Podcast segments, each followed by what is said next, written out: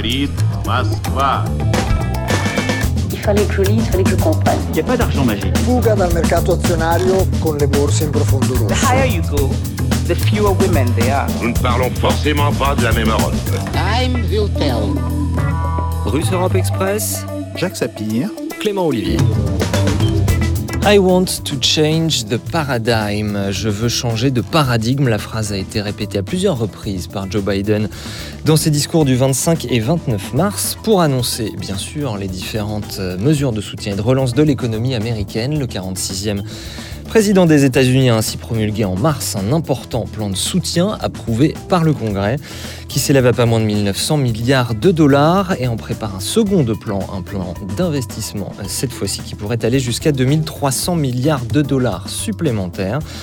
Aides aux ménages, rééquilibrage de la fiscalité, transition écologique, investissement dans les infrastructures du pays souvent vieillissantes. Ces plans euh, se veulent particulièrement ambitieux. Alors, quatre décennies presque jour pour jour après l'arrivée au pouvoir de Ronald Reagan, est-ce le grand retour de l'État dans l'économie et la fin de la politique de l'offre? S'agit-il d'une révolution ou bien paradoxalement d'une certaine continuité avec un virage déjà amorcé auparavant? Bref, à l'ouest du nouveau ou pas tant que ça, bienvenue dans Russe Europe Express. Joe Biden pour la première fois depuis longtemps, 12 mars 2021. ce projet met au premier plan les travailleurs de ce pays. Depuis trop longtemps, on se préoccupe d'abord des gens d'en haut. Je n'ai rien contre eux. Mais ils n'auraient simplement pas dû bénéficier de telles réductions d'impôts. En privilégiant les plus riches, en particulier ces 15 dernières années, L'idée était qu'en baissant les impôts, les bénéfices des plus privilégiés allaient ruisseler vers le reste de la société. Mais on a bien vu ce que ça donnait, le ruissellement.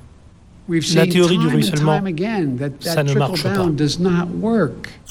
Bonjour Jacques Sapien. Bonjour Clément. Et avec nous aujourd'hui Christophe Rameau, bonjour. Bonjour. Qu'on ne présente plus à nos auditeurs, membre des économistes atterrés, maître de conférence à Paris 1, spécialiste en particulier de l'État social. Votre livre, L'État social pour sortir du chaos libéral, qui avait été publié en 2012, est toujours euh, disponible au euh, Mille et une nuits. À vos côtés, François Gérolf. Bonjour. Bonjour. Économiste également. Vous enseignez à la UCLA, l'Université de Californie à Los Angeles, et conseiller scientifique euh, en France cette fois-ci au CEPI, où vous venez de publier une note euh, sur laquelle on va revenir. La courbe de Phillips n'est pas celle que vous croyez.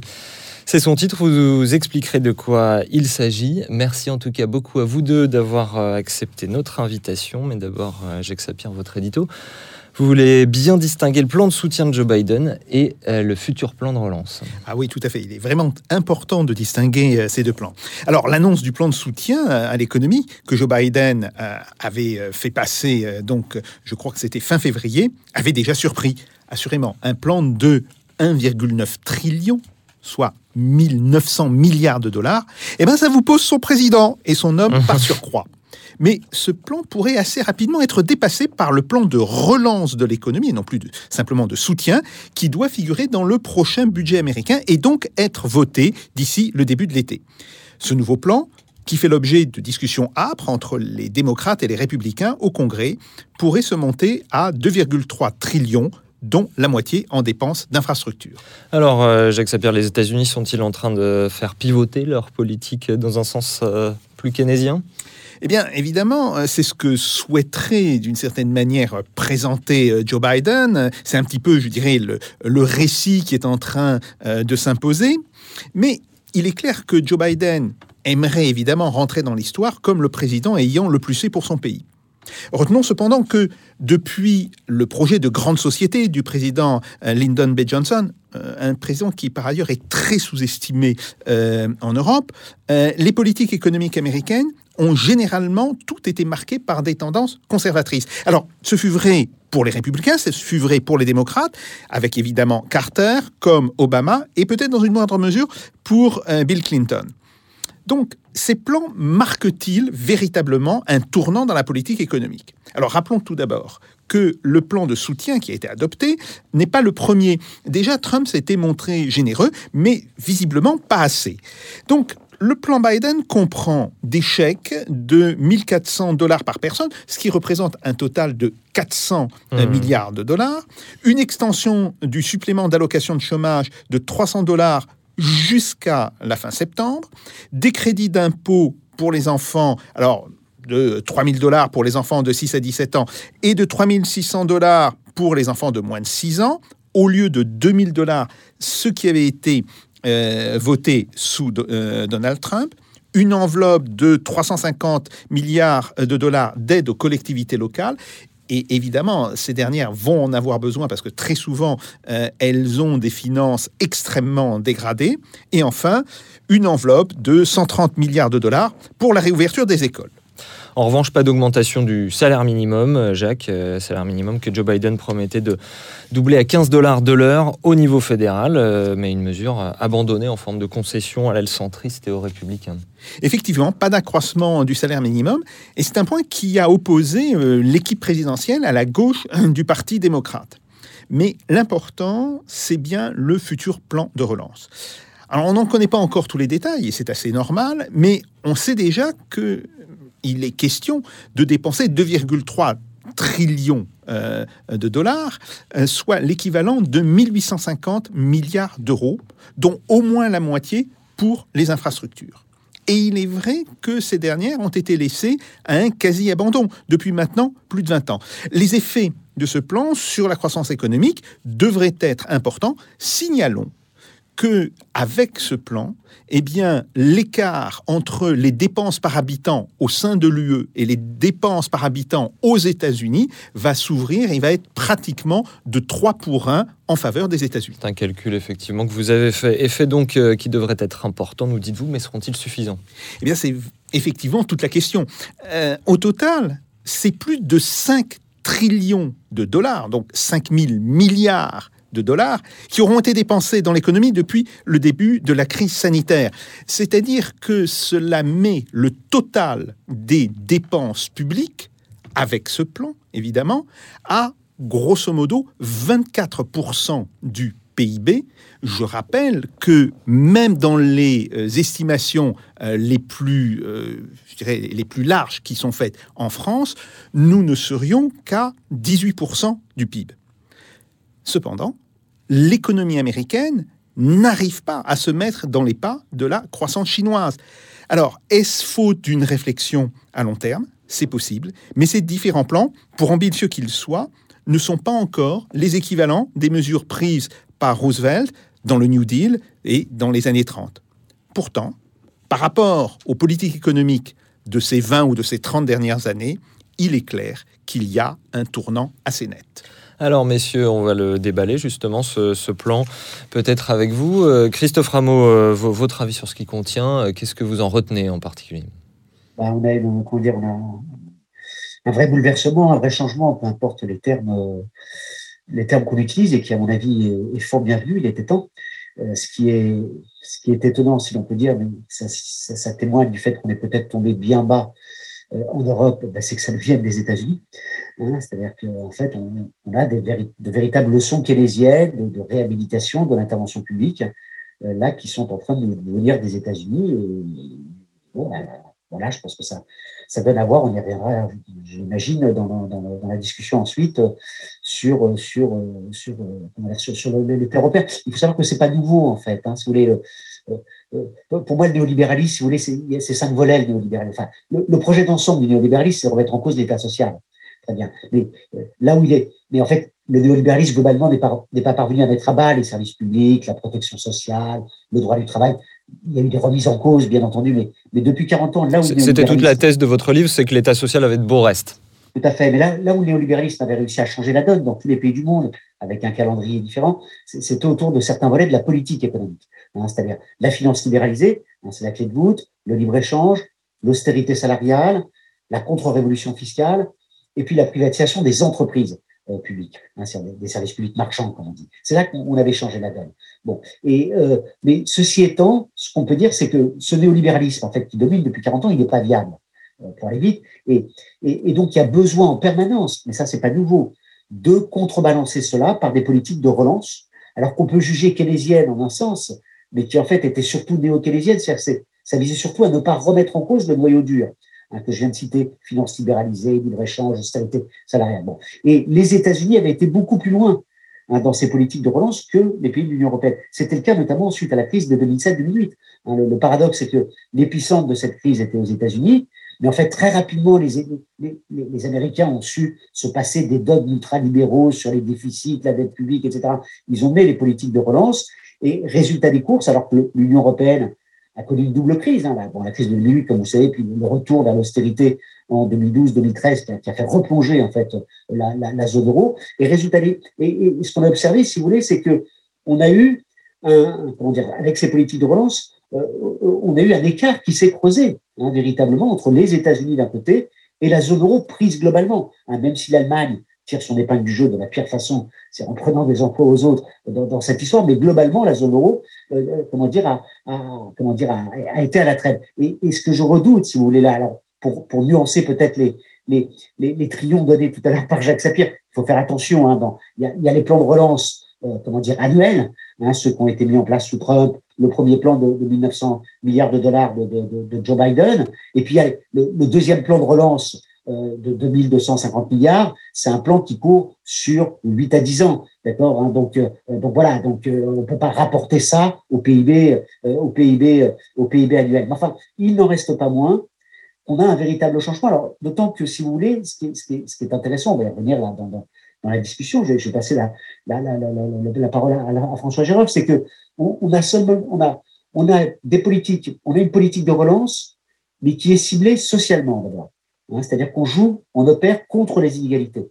D'accord? Euh, euh Donc, il y a, y, y, y, a des, volets spécifiques pour les, pour les familles pauvres, euh, pour, les, pour les enfants. Euh, euh le chèque de 1400 milliards de, de 1400 dollars, pardon, là, qui a été donné, il y a une limitation, il y a, il y a, 15-20% de la population américaine qui n'en bénéficie pas, malgré tout, même si ça arrose très large. Hein. Bon, donc on a quand même une dimension sociale de, de, de, de réduction des inégalités qui va totalement à l'encontre, là pour le coup, de ce qu'avait fait Trump. Hein, Trump avait fait aussi mis en place des politiques de relance avant même la crise du Covid, hein, d'ailleurs. Mais il avait creusé considérablement les inégalités, notamment par sa politique au niveau fiscal, oui. Voilà. Alors que là, Joe Biden, euh, il y, a, il y a non seulement en termes de dépenses on réoriente dans le sens de, l'égalité, mais y compris en termes de fiscalité, hein, en termes d'impôts, euh, ben il y a, ce que vous avez dit, hein, ben le programme de hausse de l'impôt de l'impôt sur les sociétés, le programme de hausse de l'impôt sur les revenus pour les revenus si je ne m'abuse qui excèdent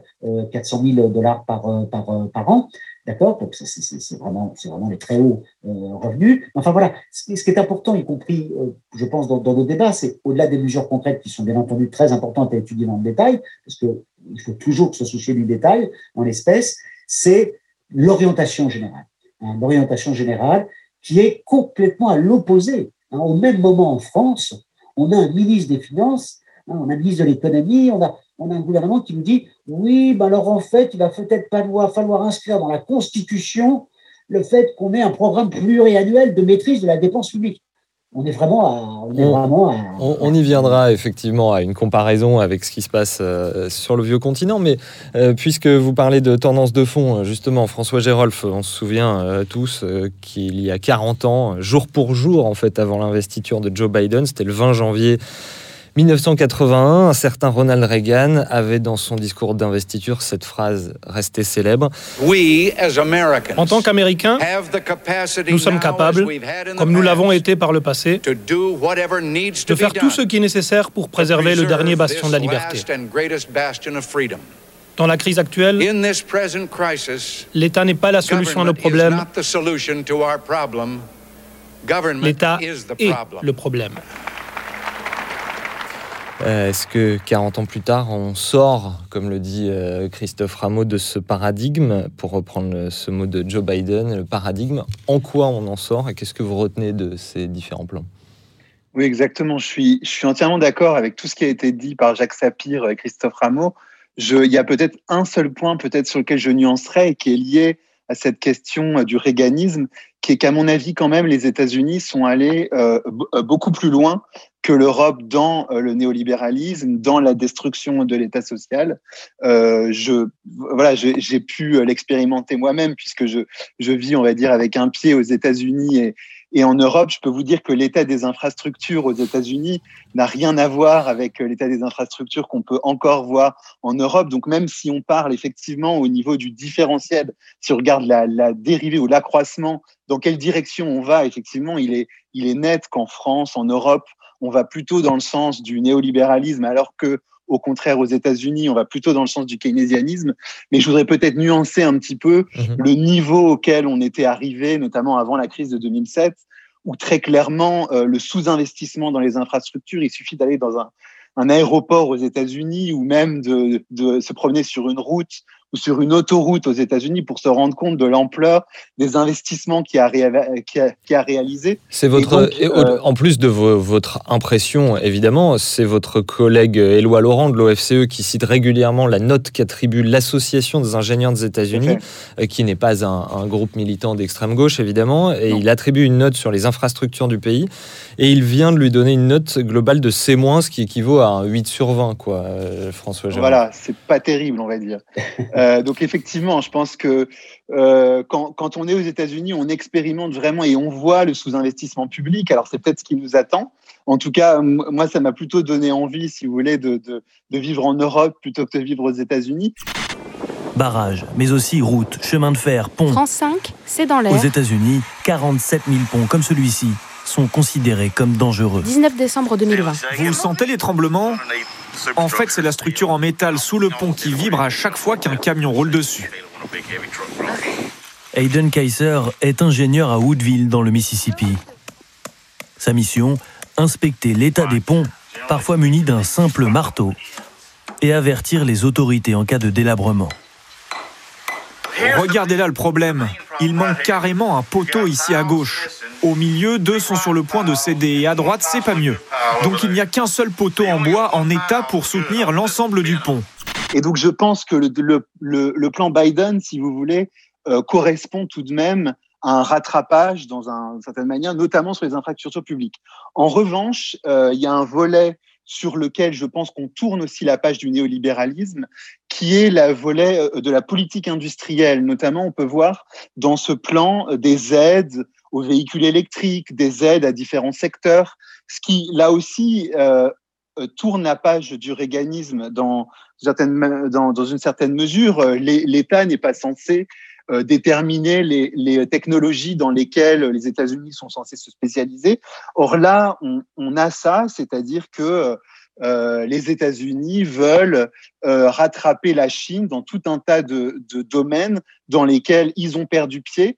Et, et, et ça, je pense que vraiment, c'est euh, un tournant pour moi tout de même, même si euh, Joe Biden, il y a énormément de limites dans son plan. Je pense que la politique industrielle, la stratégie de l'État, le fait de mettre l'argent sur un certain nombre de secteurs, de haute technologie, c'était des choses qui étaient niées même par les administrations démocrates, par l'administration de, de, Bill Clinton, qui, au début de son administration, avait un discours assez protectionniste, assez politique industriel, mais qui assez vite était revenu au néolibéralisme, avait, signé euh, des accords de libre-échange, avait laissé tomber euh, euh, des secteurs clés, les emplois industriels. Et je pense que, que dans... Enfin, c'est un sujet sur lequel je crois qu'on va revenir plus tard, mais c'est un, une dimension dans laquelle Biden s'inscrit dans, dans, la continuité de l'administration Trump et donc euh, Alors justement, moi, on tourne vraiment cette voilà. Justement, à propos de Donald Trump, euh, Donald Trump a été élu sur un, avait été élu sur un programme de réindustrialisation et avait mis les, les barrières protectionnistes que l'on sait, mais sans véritable politique industrielle. Est-ce que là, c'est un changement, François Gérolf? Oui, je, je, pense que, ou en tout cas, alors je pense que, que Donald Trump aurait voulu peut-être euh, faire la politique industrielle. C'est c'est peut-être plus facile pour une administration démocrate, plus naturellement interventionniste. Il aura peut-être moins d'opposition dans son propre parti, quoi qu'il aura des oppositions de la part des, euh, économistes, je pense, mais il aura moins d'opposition, je pense, euh, de, dans, son aile, euh, dans son aile démocrate, peut-être, ou en tout cas pour la partie qui est moins, qui est moins libre-échangiste. Je, je pense que on, revient, si vous voulez, on est vraiment dans, dans une nouvelle étape de cette destruction du néolibéralisme que je fais revenir, on va dire, à la crise financière de 2007-2009, qui vraiment avait donné l'impression que euh, la finance avait pris trop de poids. ensuite, on a eu le Brexit avec, et puis, puis on a eu l'élection de Donald Trump. Et donc, je, pense que, que on est vraiment dans une continuité comme ça et, et, dans un dans un processus qui ne fait que se dérouler et dans lequel en fait l'Europe apparaît comme comme un petit peu à, contre-pied si vous voulez puisque l'Europe croit euh, avoir eu raison d'embrasser enfin le néolibéralisme notamment en, France avec l'élection en 2007 de Emmanuel Macron donc euh, euh, je, je, pense oui que ce plan est euh, un plan non seulement de rénovation des infrastructures, mais aussi de politique industrielle, et c'est en cela qu'il est un tournant. Jacques. Oui, euh, je voudrais revenir sur deux points. Premier point, c'est euh, si on regarde d'un point de vue historique, si on regarde vers le passé, c'est très intéressant de voir que dans les années 60, euh, jusqu'à la fin des années 60 et le début des années 70, les États-Unis étaient pratiquement au même niveau d'inégalité, d'inégalité très faible, que les pays européens. Euh, ça n'a pas été dit à l'époque et euh, Lyndon Johnson traîne une très mauvaise réputation parce qu'il est et il reste devant l'histoire le président de la guerre du Vietnam. Mmh. Mais néanmoins, le programme de grande société a certainement été le programme le plus social-démocrate qui a été jamais appliqué aux États-Unis. Pendant un siècle, nous avons travaillé dur pour établir et maîtriser un continent entier. Lyndon Johnson, pendant un demi-siècle, nous avons mis en œuvre des innovations immenses. 22 mai 1964. Dans le but d'assurer l'abondance de notre peuple. Le défi des 50 prochaines années consiste à avoir la sagesse d'utiliser ces richesses pour le bien de tous et pour le progrès de notre civilisation américaine. Par contre, effectivement, et ça, Clément, vous l'avez tout à fait dit, euh, c'est avec Reagan que s'est fait la véritable rupture, et c'est à partir euh, de Reagan que l'on a eu effectivement ce développement des très fortes inégalités, qui s'est de proche en proche, étendu aux différents pays européens. Euh, la Grande-Bretagne, qui était elle aussi un pays très égalitaire, en réalité, euh, fin des années 50, début des années 60, euh, a vu ces différents indicateurs d'inégalité s'accroître. L'Allemagne aussi. La France, qui était, d'une certaine manière, paradoxalement, un pays plutôt inégalitaire dans les années 50 et le début des années 60, elle a mieux résisté. Et c'est pour cela qu'on a aujourd'hui euh, le sentiment que la France est le, je dirais, euh, l'un des derniers pays qui ait résisté euh, au néolibéralisme. Mais quand on regarde historiquement, on voit qu'en fait la France était beaucoup moins égalitaire qu'un certain nombre d'autres pays, dont les États-Unis, et qu'elle s'est maintenue à peu mmh. près à ce, à ce niveau, alors que les autres pays, évidemment, voyaient leurs inégalités croître. Donc ça, c'est un premier point d'un, euh, euh, au niveau historique. Maintenant, si on regarde, si on se tourne vers le futur, on voit que le plan Biden euh, a des, des, trous dans la raquette qui sont assez importants par rapport au développement actuel que l'on voit dans les hautes technologies, alors de la Chine bien sûr, mais pas que la Chine, car il faut savoir qu'il y a d'autres pays qui développent énormément euh, ces nouvelles technologies, Taïwan, la Corée euh, du Sud, etc. Et donc là, il y a un vrai problème de retard euh, industriel. Ce qui m'amène à mon deuxième point. oui, c'est vrai, avec le plan Biden, on va avoir une forme de relégitimisation de la politique industrielle au niveau civil. Mais en réalité, les États-Unis, même euh, sous Reagan, ont toujours maintenu une politique industrielle, mais cette politique industrielle, elle passait par les budgets militaires, si vous voulez. Et ça, c'est un point extrêmement important. Dès la fin des années 80, euh, dans l'ensemble des programmes militaires qui étaient votés au Congrès, il y avait une clause obligeant les industriels à penser dans le programme même les retombées du programme vis-à-vis de l'économie civile.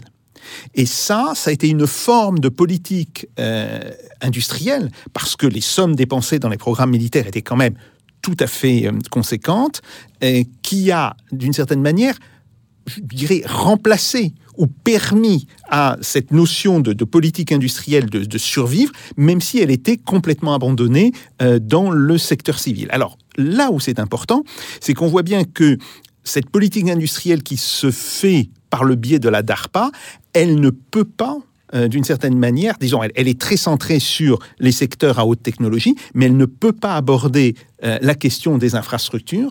Et effectivement, c'est sur la question des infrastructures que le problème va véritablement se poser. Maintenant, il reste une dernière question, c'est la question de savoir euh, comment les États-Unis vont-ils maintenir leur compétitivité internationale dans le cadre de cette politique de relance?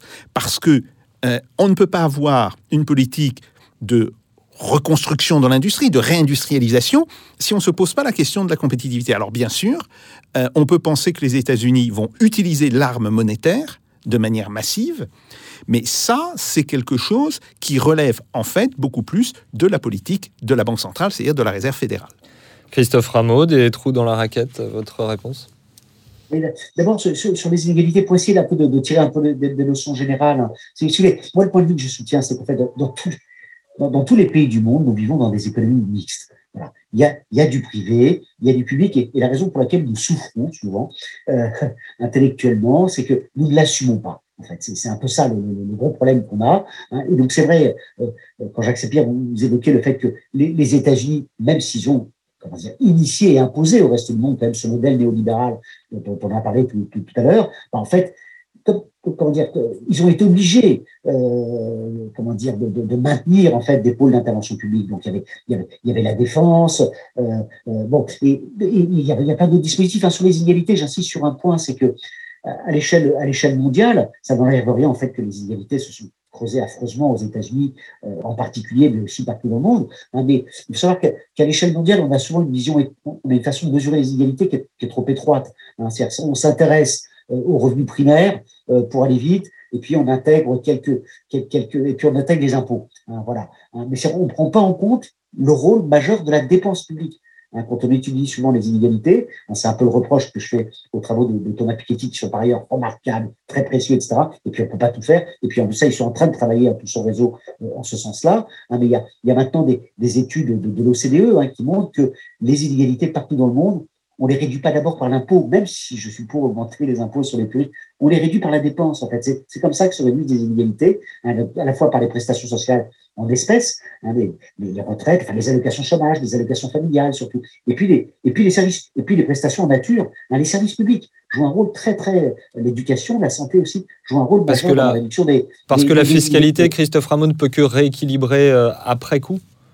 Oui, mais non, mais, ça, ça, ça, rééquilibre en partie hein, les, les, les, la fiscalité. Si vous puis, puis il y a la contre-révolution fiscale qui fait que la fiscalité redistribue moins, puisqu'on a, on a moins taxé pour les vite, les riches, les sociétés. Bon, très bien. Enfin, mais de façon générale, c'est par la dépense, c'est relativement peu connu. Que, et j'insiste sur ce point parce que, pour revenir à des choses plus concrètes, hein, euh, euh, en 2020, ce qui est quand même hallucinant aux États-Unis, c'est que c'est une des années où le revenu des ménages a le plus augmenté c'est quand, même, impressionnant. Hein. C'est-à-dire qu'on a, on a 6% d'augmentation du pouvoir d'achat du, revenu des ménages. J'exagère en disant euh, le plus augmenté. Et en France, grâce à l'intervention publique, qui a été bien moindre, hein, on a un revenu des ménages qui, globalement, s'est stabilisé.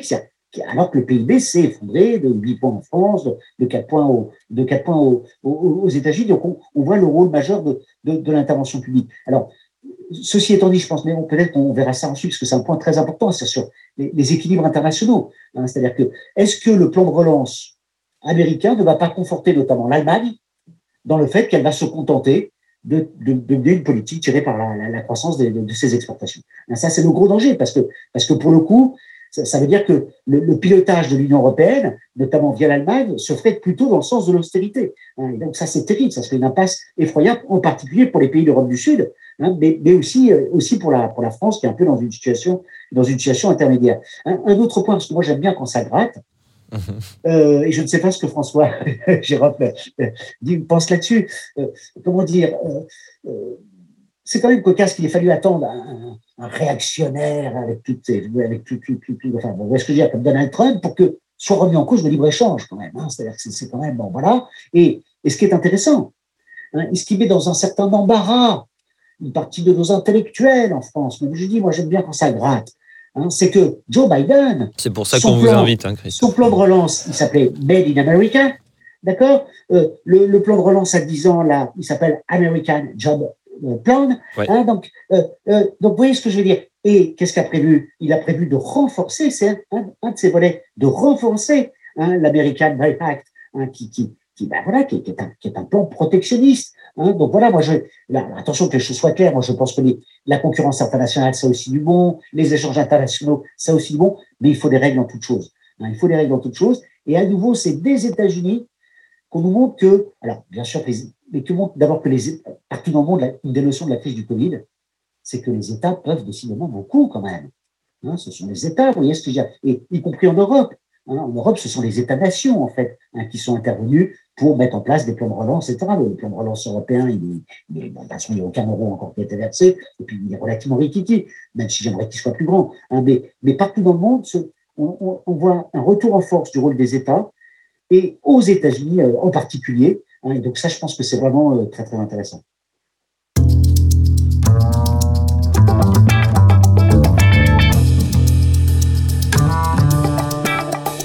Russe Europe Express, Jacques Sapir, Clément Olivier. La réponse euh, de François Gérolf à Christophe Rameau euh, qui gratte euh, et ça va nous permettre justement de voir éventuellement cette continuité potentielle entre Donald Trump et Joe Biden et ça va nous permettre de parler de votre découverte sur la courbe de Phillips, François Gérolf. Oui, il y a, y a, énormément de points sur lesquels j'aurais envie de réagir. Sur le fait que les inégalités euh, sont pas seulement des inégalités de revenus monétaires, mais dépendent aussi, dépendent aussi beaucoup du niveau de dépenses publiques. Je suis entièrement d'accord et notamment une des raisons des oppositions pour avoir des infrastructures aux États-Unis, c'est précisément que c'est financé par l'impôt et que ça bénéficie à tous. Aux États-Unis, je crois qu'il y a aussi une question très importante qu'on n'imagine pas en France, euh, qui explique euh, l'aversion à la redistribution et aux politiques, euh, aux politiques euh, de redistribution en général, c'est la question raciale qui reste très importante, comme on l'a vu avec les, émeutes récentes. Et je crois que, ça explique en grande partie, enfin, je, vis à Los Angeles, il n'y a aucune infrastructure de transport, notamment de métro, c'est extrêmement surprenant, c'est complètement anti-écologique. Et donc, et, et, et, ce qu'on voit bien à Los Angeles, c'est que la raison pour laquelle les gens refusent de faire un métro qui serait pratique pour tout le monde, c'est précisément que ça bénéficierait à tout le monde et en particulier aux gens qui paient moins d'impôts, si vous voulez. Et donc, euh, donc je pense que, que c'est plus facile pour une administration démocrate de faire un plan d'infrastructure comme, comme celui-ci. Euh, je suis aussi entièrement d'accord sur le fait que euh, la question de la politique industrielle recouvre la question monétaire. Et à cet égard, la Fed a commencé à évoluer un petit peu en proposant non plus un ciblage d'inflation, mais un ciblage moyen d'inflation. Donc c'est un petit peu technique, mais c'est pour dire que la, la Fed en oui, de quoi s'agit-il? euh, voilà, donc c'est la, Fed va essayer de viser en moyenne euh, sa cible d'inflation et non plus la viser à chaque période, ce qui veut dire que comme l'inflation a été inférieure à ce qu'elle devait être pendant une période, elle s'autorise à ce qu'elle soit aussi supérieure à ce qu'elle était, euh, à, ce qu'elle est censée être euh, suivant sa cible. Elle applique donc, de fait, veut dire que le dollar peut se dévaluer. Elle applique, elle applique, de fait l'équivalent d'une moyenne mobile sur l'inflation. Exactement. Et la question, c'est de savoir est-ce qu'elle va la, la, la, réduire, disons, à, à 3 ans à euh, l'équivalent de, euh, de 12 trimestres ou est-ce qu'elle va la porter à 20 trimestres? Je crois que c'est là, effectivement, il y, a, il y, a, un enjeu important en, en termes techniques de politique économique. François Gérald. Et, et, en termes, et en termes pratiques, sur le niveau du dollar, notamment par rapport à l'euro. Donc là, pour le moment, le dollar est passé de 1,17 à 1,20, je crois, la dernière fois que j'ai vu. Donc il y, a eu une certaine dépréciation du, euh, du dollar, mais la question, c'est dans quelle direction ça va aller. On avait vu sous Donald Trump que son plan de relance avait abouti à une appréciation du dollar, et c'est ce qu'un plan de relance est censé faire si la Fed ne fait rien, ne, ne, diminue, pas ses taux ou ne promet pas de diminuer ses taux davantage dans le futur, donc on, on a peut-être à s'attendre à une nouvelle guerre euh, des monnaies euh, à cet égard-là. Donc, donc, euh, donc, je suis entièrement d'accord sur ce point également. Je crois aussi, comme, comme vous avez dit, Christophe Rameau, que que l'Allemagne, effectivement, dans, dans, ce jeu où, où les États-Unis vont une nouvelle fois être les consommateurs en dernier ressort euh, euh, du monde, euh, va essayer de jouer sur, bah, sur être ce producteur en dernier ressort, comme la Chine d'ailleurs. Et donc, on peut s'attendre à des déséquilibres mondiaux qui ne vont aller que croissant dans, dans, la suite de cette crise, ce qui va d'ailleurs peut-être conforter les Américains dans leur politique protectionniste de Buy American Act, de renforcement du Buy American. Euh, d'ailleurs, c'est comme ça qu'ils l'avaient justifié, en disant il n'y a aucune raison qu'on soit les consommateurs en dernier ressort. Nous aussi, on veut produire, donc on va mettre des, minimums de contenu euh, en, production locale dans un certain nombre de, marchés publics. Euh, donc, je, crois que là aussi, euh, ça montre bien à quel point euh, on, fait tomber les dogmes euh, un par un. Donc, le, le, le dogme keynésien, en quelque sorte, on, on, était sorti du keynésianisme avec le réganisme et le thatcherisme en 1979. C'était Thatcher qui l'avait fait en premier, on pourrait dire. Elle est avant Reagan, en premier, voilà, euh, en 1979. Et, et, et c'est vrai qu'on est en train de, du coup de, de, faire tomber chacune des quatre parce que quand on relance, on a du déficit, euh, du déficit commercial. On ne veut pas forcément euh, que ça aboutisse à la désindustrialisation à laquelle ces déficits commerciaux, euh, enfin, auxquels ces déficits commerciaux sont associés en général, comme on, comme on le connaît bien en France. Et, et, et, donc, effectivement, toutes ces questions vont poser des questions de tarifs douaniers, de protectionnisme, de politique industrielle, qui étaient effectivement des, des questions qui, comme vous l'avez dit, Christophe Rameau, étaient considérées comme des questions qu'on ne pouvait plus poser. Et le rapport entre euh, inflation et chômage, et donc euh, cette euh, courbe de Phillips, qui est quelque chose de, oui. qui a été, qui est, dont on a dit énormément de choses depuis sa création, enfin son invention à la, à la fin des années 50.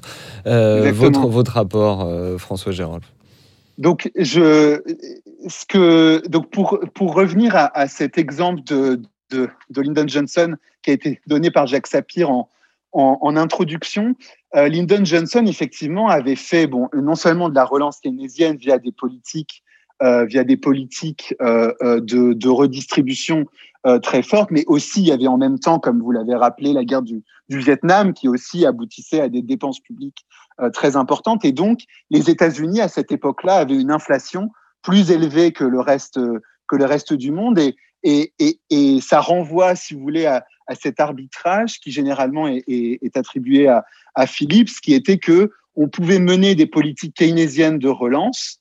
Euh, ça permettait de diminuer le chômage, de s'approcher du plein emploi, mais en contrepartie, on devait, on devait accepter une inflation plus élevée.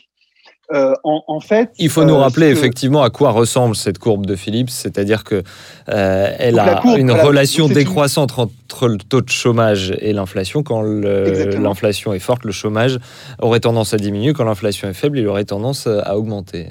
Voilà, donc en général, on la raconte dans le sens inverse. On dit quand le chômage est, faible, l'inflation a tendance à augmenter, et quand le chômage est fort, on a tendance à avoir de la déflation. D'ailleurs, c'est pour ça qu'on parle en général de conditions déflationnistes. En réalité, ce que je montre dans, dans cet article, c'est que cette relation empirique entre décroissante entre, entre chômage et inflation, elle n'est vraie qu'en change fixe, euh, ce qui était le cas en fait des États-Unis euh, sous, sous Bretton Woods. Et, et, la raison pour laquelle c'est vrai en change fixe, c'est qu'en fait, de l'inflation en change fixe, ça correspond à une dégradation de votre compétitivité. On peut penser au cas de la zone euro dans lequel on connaît bien ce problème, quand la Grèce ou l'Espagne euh, où l'Europe du Sud en général, dans les années 2000, avait plus d'inflation que ses voisins, d'inflation des salaires nominaux, mais aussi d'inflation des prix de l'immobilier, euh, des, prix des services non échangeables en général, ça correspondait à une dégradation de leur compétitivité, à une augmentation de leur déficit commercial. Et en fait, on a vu exactement la même chose aux États-Unis entre 1960 et 1969, où il y avait une relation, effectivement, entre l'inflation et donc le taux de change réel, la compétitivité des États-Unis qui se dégradait à cette époque. Et c'est notamment l'époque où on commence à voir apparaître les déficits extérieurs américains très très forts, ce moment de la, de la, guerre du Vietnam et de la politique de redistribution.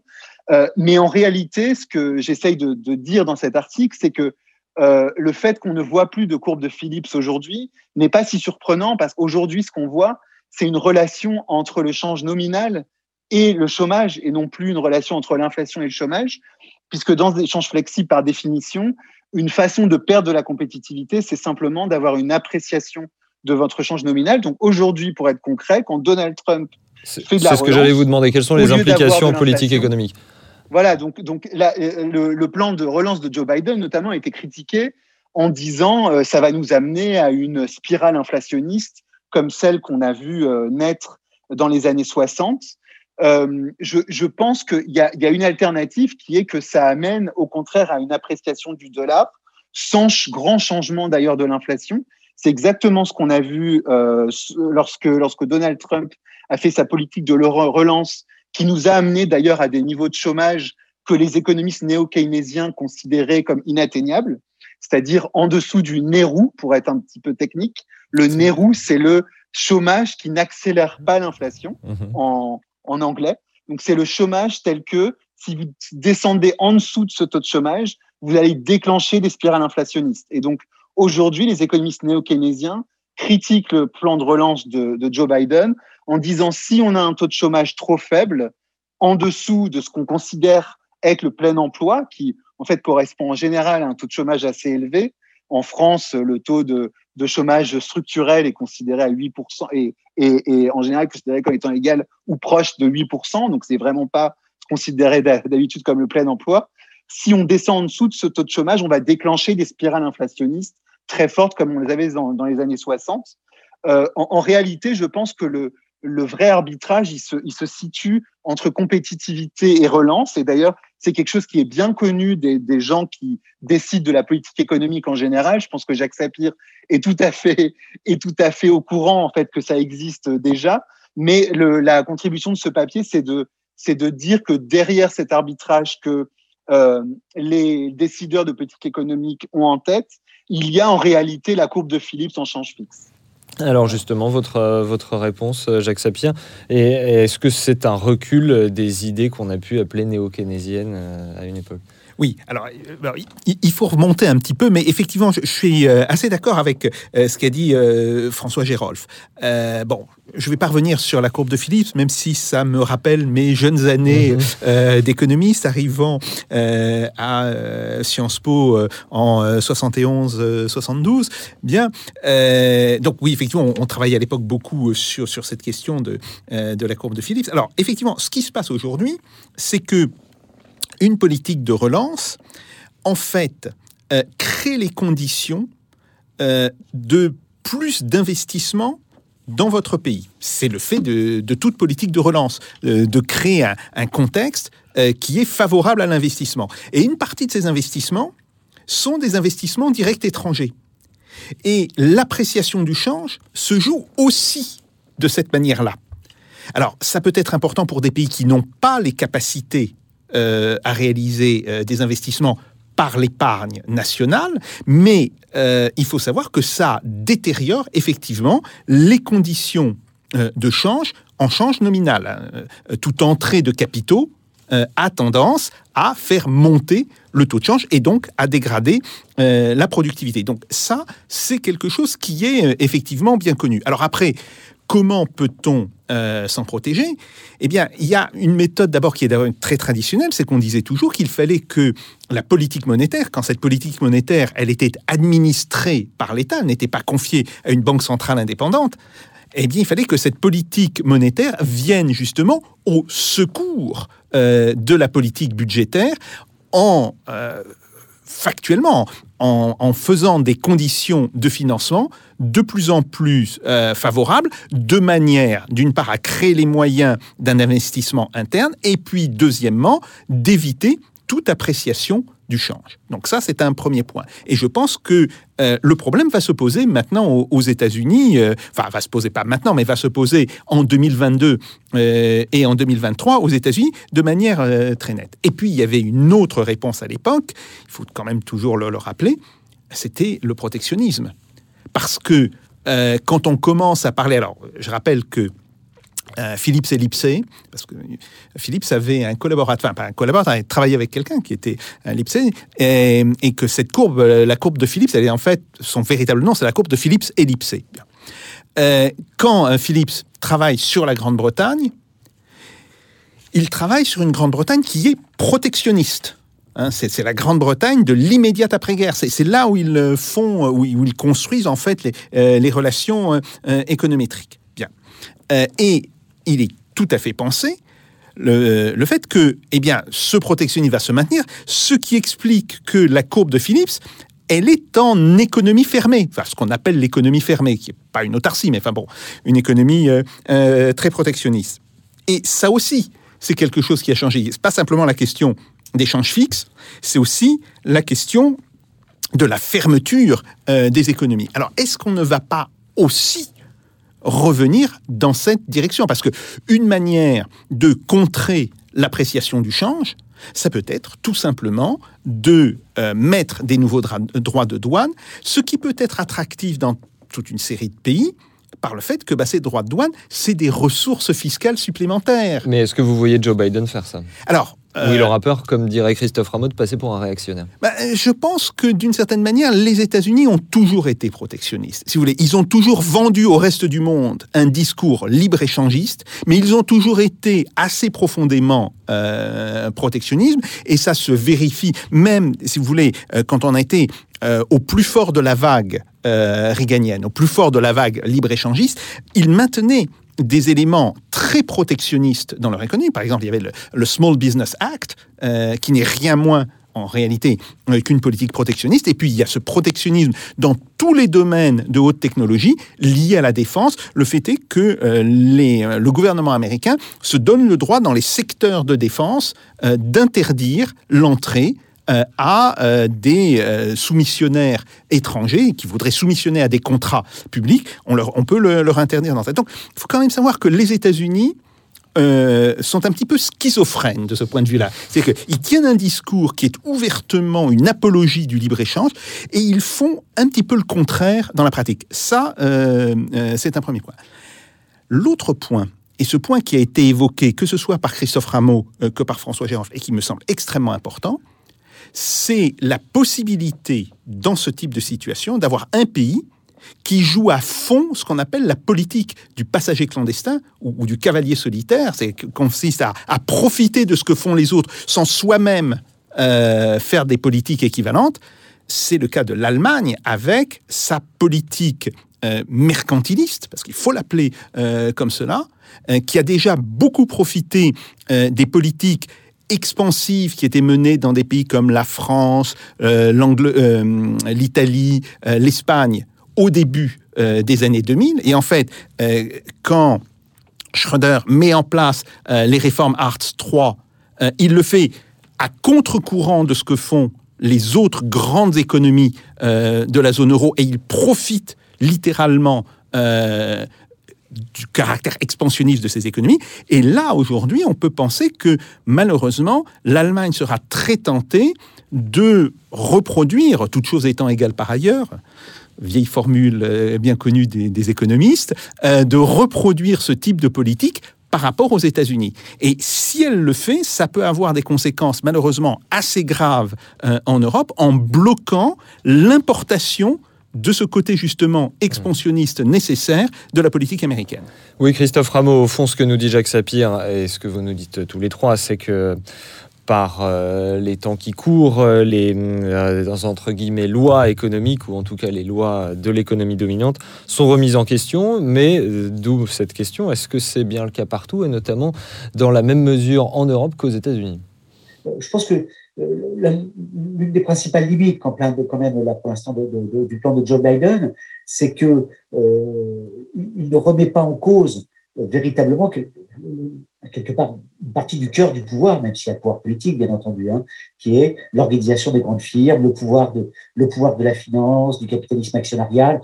Là, il y a il y a des petites choses. Hein, bah, son discours en faveur de la, des, syndicats au moment du référendum sur Amazon, euh, euh, comment dire, donne une indication heureuse de mon point de vue. Enfin, c'est vrai que là, on part de très très loin. Hein, et donc, euh, voilà, le, pouvoir du capitalisme financier aux États-Unis, il est toujours là et, quelque part, ça, va se payer. Alors, pour revenir un peu, pour faire écho à, votre question et puis à ce que disait François Giraud tout à l'heure, je pense qu'effectivement, on a ce qui, a dominé pendant pendant 40 ans, c'est bon, c'est des théories économiques libérales, alors avec, plein de, graduations qui sont intéressantes. Il hein. ne faut pas négliger les, les débats internes euh, à la théorie dominante qui sont euh, parfois virulents et qui, ont du sens. Hein. donc il faut pas voilà. Mais euh, comment dire, enfin pour, pour aller à l'essentiel, là il y avait il y avait quand même l'idée qu'effectivement ce qui était important, si on voulait résoudre les problèmes de plein emploi, etc., c'était les réformes structurelles. Voilà, donc il fallait mener des réformes structurelles de flexibilisation du marché du travail, voilà. Et donc, et donc, donc, donc, parce qu'il y a, pour, pour, rebondir sur la courbe de Philips, en, en mettant l'accent sur, sur, des débats très, très, très importants pour les citoyens. C'est voilà le, la courbe de Philips initiale, originelle. Hein, euh, je parle même pas des travaux de Philips lui-même qui, parlait, qui portait sur les salaires nominaux, mais peu importe. C'est l'idée que c'est l'idée de c'est l'idée de Marx en quelque part, en quelque sorte. Hein. C'est l'idée que quand il n'y a pas de chômage, quand le chômage se réduit, l'armée de réserve se réduit, donc les travailleurs sont en position de force pour obtenir des hausses de salaire. Et puis ça, les, les entreprises répercutent ça en partie sur leur sur leurs coûts, donc ça fait de l'inflation. Voilà. Hein. Et alors c'était très intéressant parce que repris dans un sens keynésien et de façon complètement complémentaire, c'était l'idée, c'est l'idée très importante ça. C'est l'idée que l'inflation, elle n'est pas d'origine monétaire, contrairement à ce que disent les libéraux. Elle est d'abord d'origine réelle. Hein. C'est-à-dire que voilà, c'est ce qui, ce qui provoque l'inflation, d'abord et avant tout, c'est une inflation par les coûts. Hein. Il y a aussi une inflation par la demande, mais qui lui est liée. Voilà. Et donc, ben, quand on se rapproche du plein emploi, il y a moins de chômage, les travailleurs sont en position de force pour obtenir des, hausses de salaire, il y a des pénuries de main-d'œuvre, il y a des pénuries éventuellement de, matières premières. Enfin, bon, voilà. Et donc, donc, il y a de l'inflation. Bon. Et comment dire Alors, la réinterprétation néoclassique hein, de la courbe de Philippe, c'est dire que éventuellement, ça marche à court terme, voilà, mais enfin, à long terme, ça marche pas. Hein, on, a une, courbe de Philippe en fait, qui un escalier en collimation, ou un crocodile qui fait le, poirier, si vous voulez. Hein. À long terme, en fait, les, euh, comment dire, le taux de chômage reste à son taux de chômage naturel qui est déterminé par l'affreux droit du travail, l'affreux salaire minimum, etc. Et, donc, il faut flexibiliser tout ça. Bon. Et donc, euh, donc voilà. Alors, on, a, on retrouve les mêmes arguments hein, sur l'idée de, euh, comment dire, de, parce que tout ça, ça se tient entre la, notion de taux de chômage structurel ou naturel, peu importe les termes utilisés, la notion de croissance potentielle, hein, qui serait bloquée par l'absence de réforme, etc l'idée même de déficit structurel hein, qu'on a inscrit dans les traités européens. C'est quand même hallucinant qu'on ait mis cette notion dans les traités. Tout ça, c'est à chaque fois la déclinaison d'une même idée, qui est l'idée que ce qui bloque l'économie, c'est le fait qu'on va pas assez loin dans le libéralisme, sur le marché du travail, sur le marché des produits, etc. etc. Très bien. Et là, ce qui est intéressant dans le débat y compris un peu contre, euh, contre, contre, contre, contre Larry ou contre même Blanchard, hein, qui, qui, qui, ont dit, oh là là, le plan de Biden, oh là là, attention, les risques d'inflation sont terribles, hein, c'est que ben, on a d'autres économistes, puis on a une administration Biden qui a le courage de dire, mais euh, alors en prenant y compris appui sur ce qui s'était passé avant, hein, parce que ça a été évoqué tout à l'heure euh, par François Giraud, les États-Unis avant la, avant la crise du Covid avaient un taux de chômage historiquement très très bas. Hein, ils avaient connu la plus longue phase de croissance de leur histoire. Pas la plus importante en volume, hein, mais ils avaient, connu, ils avaient connu 11 ans de croissance ininterrompue et le taux de chômage. Alors vous allez me dire, il est trafiqué. Mais non, parce que même le taux d'emploi avait quand même sensiblement réaugmenté. Et alors là, peut-être pour faire c'est plus une interrogation hein, par rapport au. Parce que j'ai lu votre papier, François Gérard, sur la, la courbe de Philips. Euh, c'est comment dire Peut-être une interrogation. Moi, ce que j'avais cru comprendre, je suis pas spécialiste hein, des, États-Unis en tant que tel, mais ce que j'avais cru comprendre quand même, c'est que les deux dernières années du mandat de Trump avant l'arrivée du Covid, c'est que on avait assisté quand même à, une réaugmentation des salaires, hein, y compris des bas salaires. D'ailleurs, c'est-à-dire que la courbe de Philips, elle est bien entendu aplatie elle est très aplatie, mais enfin, elle continue, la, vieille courbe de Philippe Saint-J'entends, elle continue à jouer, euh, comment dire, elle continue à jouer malgré tout. Et la raison pour laquelle elle est aplatie, bah, c'est en raison de la mondialisation libérale. Hein, C'est-à-dire que même quand le taux de chômage se réduit, il faut du temps parce qu'il y a la pression de la mondialisation, du libre-échange, etc., qui fait que bah, il faut beaucoup de temps pour qu'effectivement les salaires repartent un peu euh, à la hausse. Bon, alors ça c'était la première question, c'était plus une question factuelle.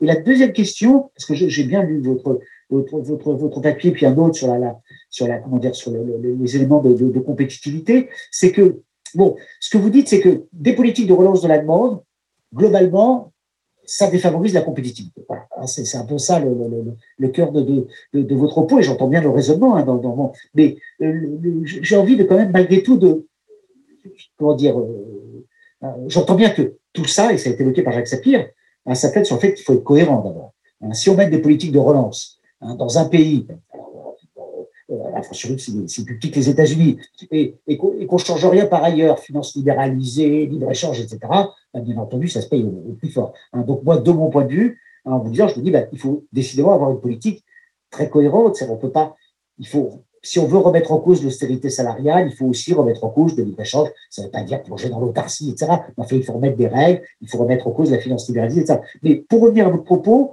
la question que je me posais quand même, c'est qu'est-ce qu'on peut, quelle conclusion vous vous en tirez en fait? C'est un peu ça l'idée. J'entends bien que ça peut être pour des politiques de relance coordonnées, ça j'entends bien, mais s'il n'y a pas de politique de relance coordonnée, qu'est-ce qu'on fait? C'est un peu ça la, la question, hein, c'est-à-dire que voilà, qu'est-ce qu'on peut faire? Alors on, arrive, on arrive euh, tout, au bout de, cette émission, mais justement euh, pour euh, conclure, François Gérald, votre réponse à Christophe Rameau, et puis pour peut-être raccorder également les, wagons à ces plans de relance et de soutien à l'économie de Joe Biden, et peut-être une différence avec l'Union européenne, François Gérald oui, alors il y a alors, il y a énormément de questions qui ont été posées par Christophe Rameau sur le, premier point, la première question sur l'inflation des salaires nominaux. C'est difficile de parler de la courbe de Philips parce qu'il y a autant de courbes de Philips que de, enfin, il y en a énormément.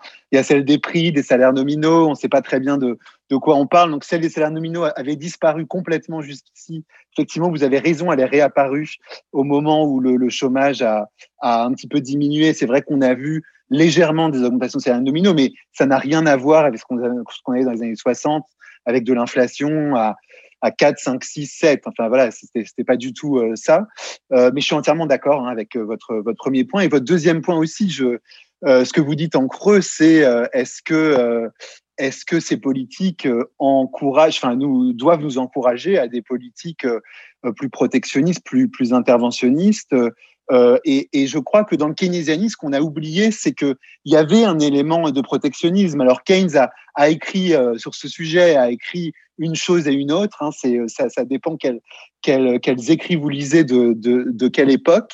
Mais euh, effectivement, il, disait notamment que comme le risque de cette relance, c'était une dégradation du déficit extérieur, une des façons de, de, de résoudre ce problème, c'était de mettre un tarif douanier le plus large possible, parce qu'il voulait pas discriminer certaines productions par rapport à d'autres. Il savait que quand même les industriels avaient tendance à, à demander et à faire du lobby pour leur, euh, pour leur industrie spécifique. Et donc, ils voulaient surtout pas que ça, que, que ça amène à de la corruption ou des, des, des, des choses comme ça. Donc, c'est pour ça qu'ils proposaient un tarif douanier le plus bas possible, on va dire, en taux et sur un nombre de biens le plus étendu possible. Donc, ça, c'est un petit peu plus éloigné de ce qu'a, fait, fait Trump, par exemple. Mais, mais il y a dans le keynésianisme une forme de réhabilitation même du mercantilisme, si on veut, ou en tout cas dans le fait de comprendre les arguments mercantilistes, c'est-à-dire de dire je comprends pourquoi en Allemagne, en fait, cette stratégie marche et donc je vais défendre au contraire une politique de relance dans ce pays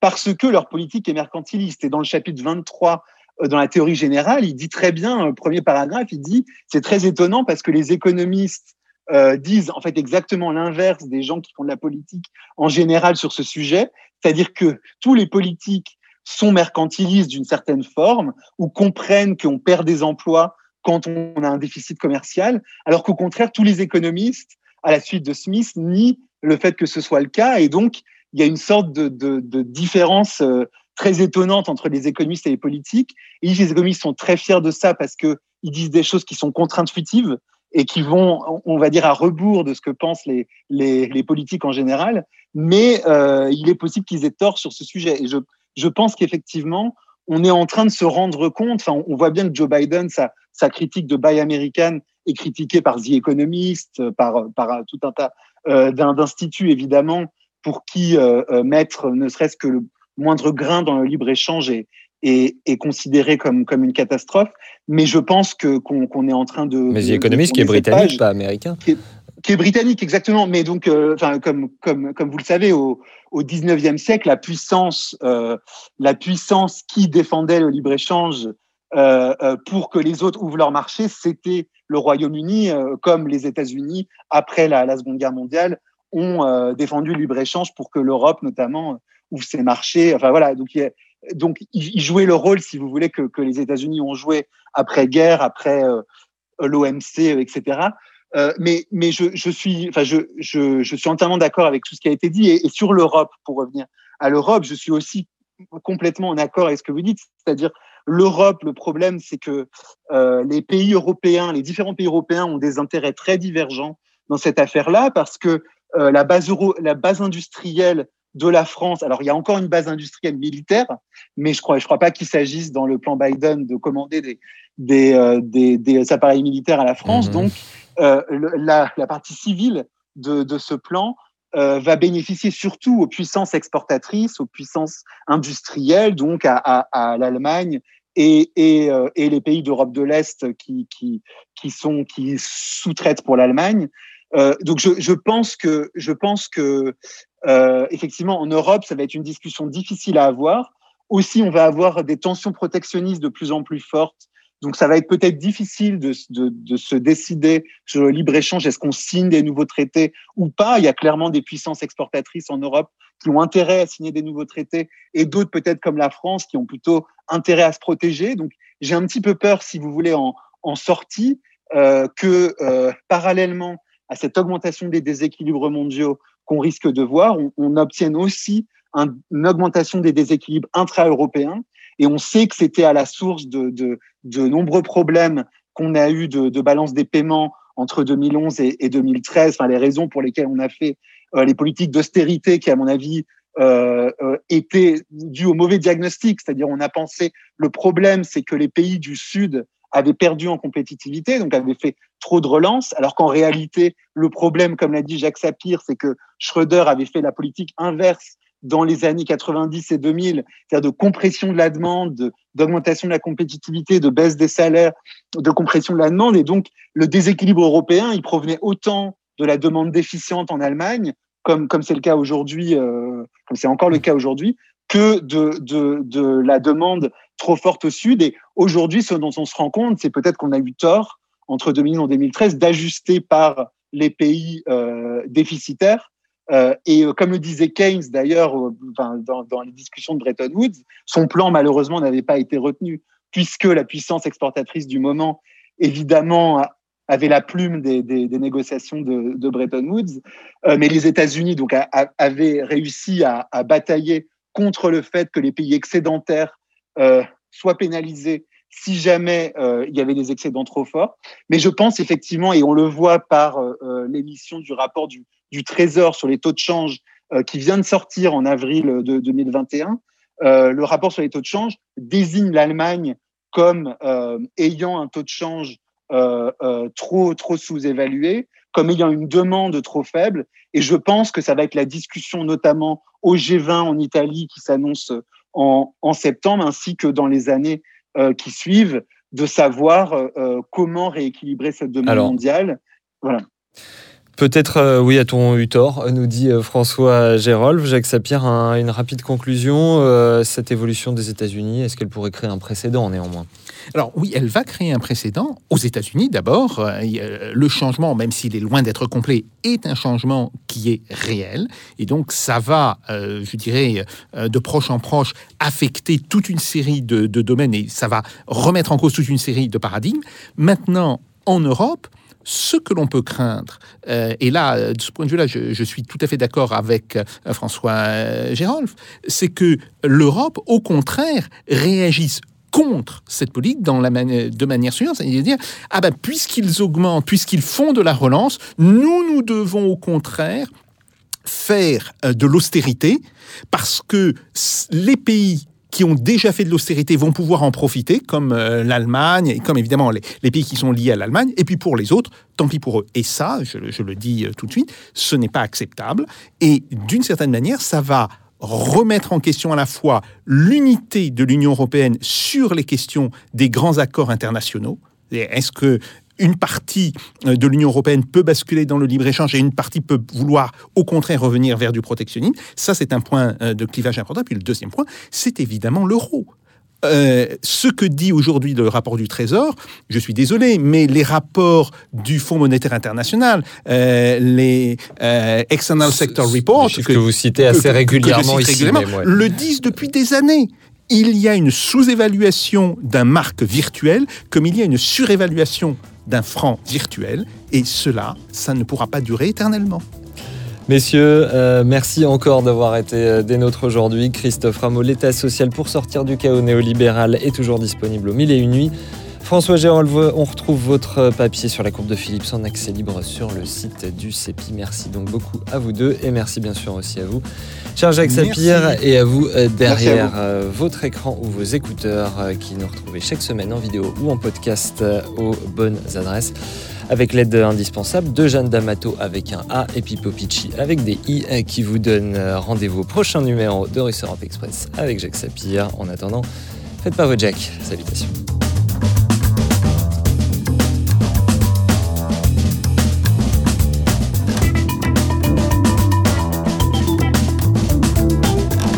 This is not a method. This is a provocation. Let them do. No.